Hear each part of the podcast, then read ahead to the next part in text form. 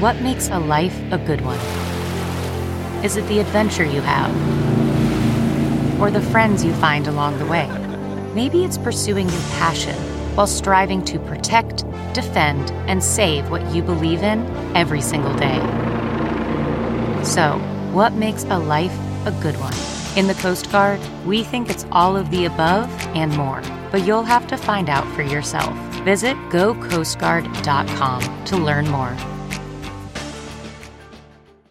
CarMax is putting peace of mind back in car shopping by putting you in the driver's seat to find a ride that's right for you. Because at CarMax, we believe you shouldn't just settle for a car, you should love your car. That's why every car we sell is CarMax certified quality so you can be sure with upfront pricing that's the same for every customer. So don't settle. Find love at first drive and start shopping now at CarMax.com. CarMax, the way car buying should be. Here's my favorite rant for the day, excerpted from our podcast, which you can find over at thomhartmann.com. Welcome back. Thom Hartmann here with you. Well, let's just take a, a broad look at what this administration uh, and the Republican Party all across the country are up to right now. Uh, Good Twitty uh, was tweeting last week uh, that, uh, well, actually on March 31st, that uh, just a few days ago, that the, a black mother in Texas who accidentally voted before her parole ended. You get this? Now, in many states, I think in most states, as long as you're not in jail, you can vote. But in the voter suppression states, in the states that have large black and Hispanic populations that the local white power structure is trying to keep down, historically, one of the ways that they keep people down is by is by you know criminalizing almost everything. So so large numbers of people become criminals, and then preventing people who have a, a criminal background from voting, making it illegal. And in Texas, it's illegal to vote when you're on parole. This woman did not know that. She is black. She was sentenced to five years in prison for voting while on probation. On the other hand, the former chair of the GOP in that state, uh, Steve Curtis, was convicted of voter fraud. He's white. He was sentenced to probation. So there's that. Then there's you know Ryan Zinke lying about the public lands. Ryan Zinke is the Secretary of the Interior. He's in charge of our public parks and our public lands, which he is aggressively profitizing. I used to say privatizing. I want to start saying profitizing more, and because uh, that's really what it is. It's like how can we make a profit off public lands? And uh, he said that uh, uh, the 18 billion dollar investment that we're going to make is you know bigger than Roosevelt's $3 billion in the CCC and would amount to 53. Uh, anyhow, PolitiFact rates his comment where he said that uh, this is the Interior Department's making the largest investment in our public lands infrastructure in nation's history as false. Ryan Zinke is a liar, according to PolitiFact, the Washington Post um, political fact checker. But it's, it's really, these are, these are symptomatic of a larger trend. And that is that the Republican Party, and now that they have power, uh, is doing at the national level what they've done at the state level for years and years when they seize control of individual states. And that is basically making life easier for corporations and billionaires and harder for everybody else. For example, there's a, uh, a fascinating piece over at the uh, Washington Post. And the title of it is How the New Tax Law Will Affect Your Home Equity Line of Credit and Second Mortgage. Now, what many people have done over the years is, uh, you know, they've got, a, they've got a home, they've got a mortgage, say they've got a, a home that's worth $150,000 and they've got a $100,000 mortgage on it, and their kid wants to go to college. They can get a student loan for 7 or 8%, but you can get a mortgage for 4%. So what they do is, or maybe four and a half or five percent for a second mortgage. So what they do is they get a second mortgage. The interest is tax deductible, whereas the interest on student loans is not. So the interest is tax deductible, and if there's a crisis, you know, somebody gets sick and the family is broke or whatever, if there's a crisis, you can always declare bankruptcy on that on that second mortgage. You can walk away from it.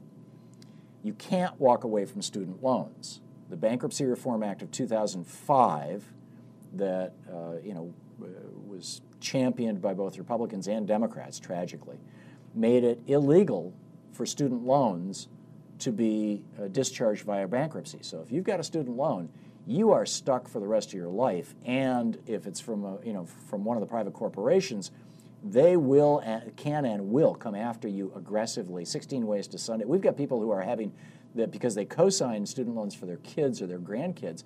People who are on Social Security getting their Social Security payments garnished by student loans. I mean, that's how aggressive student loans are. So uh, there's that, and then you know the credit card companies. They're charging anywhere from 15 to 30 percent, 29 percent, I think is the maximum. And uh, a lot of these credit cards, it's just obscene what people are having to pay in, in credit card interest. And so, again, rather than paying 27 or 29% interest on your credit card, a lot of people say, well, you know, that's crazy. I'm going to get a second mortgage on my house and pay off the credit card. And the second mortgage, the interest in the second mortgage is tax deductible, uh, you know, which credit card debt is not. So it's, it's even a better, it's a better deal. I mean, these are things that help the middle class. But the student loan companies and the credit card companies came to the Republicans, their lobbyists came to the Republicans, and they said, screw the middle class. We don't give a rat's ass about the middle class. You know, these people are, are, are using a loophole in the law that, you know, allows them to get, or the, it's not even a loophole. I mean, it's just these people are getting second mortgages on their homes. They're paying a lower interest rate. We're not making as much profit. And if they declare bankruptcy, we can't take them down. We can't destroy their lives. We can't, we can't hound them until they're 80 years old. So please change the rules. And sure enough, here we go. This from the Washington Post.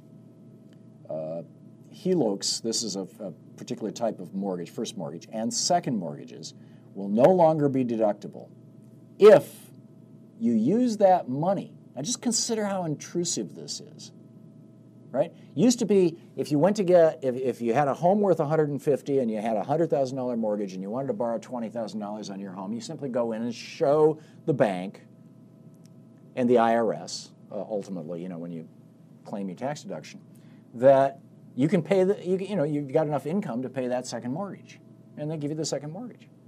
Well, now you've got to say what you're going to use the money for. Talk about big government right? The, the Republicans are, oh, big government's a terrible thing. You know, this is as intrusive as it gets. Again, back to the back to this sentence slash paragraph out of the Washington Post. Second mortgages will no longer be deductible if the loan proceeds are used to pay for personal items including college tuition, credit card debt, or student loan debt, or a vehicle or clothing. Now, I don't know that people are taking out loans to buy clothing, but you take out loans to buy vehicles too, and the rates are higher than second mortgages. So, what they did is they just changed the tax law so that working class Americans, middle class Americans, can no longer borrow, or at least no longer deduct the interest from the loans, you know, so, which is a pretty important thing, can no longer borrow on a second mortgage in order to put their kids through school, can no longer borrow on a second mortgage to pay off obscene credit card, you know, pay off their credit cards so they don't have to pay obscene credit card interest rates. Can no longer borrow to pay off student debt, to pay off student loans. You can no, you know, if you, you can still legally you can still borrow the money and pay off your student loan with it, but you can't deduct the interest. So you get whacked. It's like it's like they took a steel pipe and put it to the back of our knees. You know, just bang and this is the you know these are the big banks who own the Republican Party. These are the these are the uh, the the uh, car dealers and car uh, well GM has is one of the biggest banks in the country. You know it's um, and they basically own their own banks to, to make loans on, on car loans. This is uh, and and uh, this is the big colleges. This is the student loan companies. This is this is obscene. Okay, so that's one thing, right? That's just one thing. There's, there's, there's a whole bunch of these. This, the, the, that uh, 67 environmental rules. This is, this is what, you know, everybody's talking about Scott Pruitt and whether he's flying first class. Well, obviously he is. The guy's, the guy's a bum. But he's already overturned 33 rules, including a proposed ban on a, on a pesticide that can kill you, flood building standards, new coal leases on public lands. He, fro- he did a freeze on that. Methane reporting requirements. Methane, the, you know, one of the gases that causes global warming. I'll share more of this with you when we come back from the break. Stick around. This is the Thom Hartmann Program. I'm talking broadly here about the corruption that is represented by the Republican Party and the Trump administration. This is, this is obscene. Great show today. New information on the Republican tax scam, the GOP tax scam, and how it's impacting people who want to have student loans or take out student loans. Does Sinclair Broadcasting prove the capitalism is in its cancer stage? A debate with Charles Sauer and political corruption underwriting America's gun control nightmare. It's an, uh, amazing stuff. Check it out. The commercial-free podcast is available at thomhartmann.com and clips of the show right here on YouTube, Facebook, and Twitter.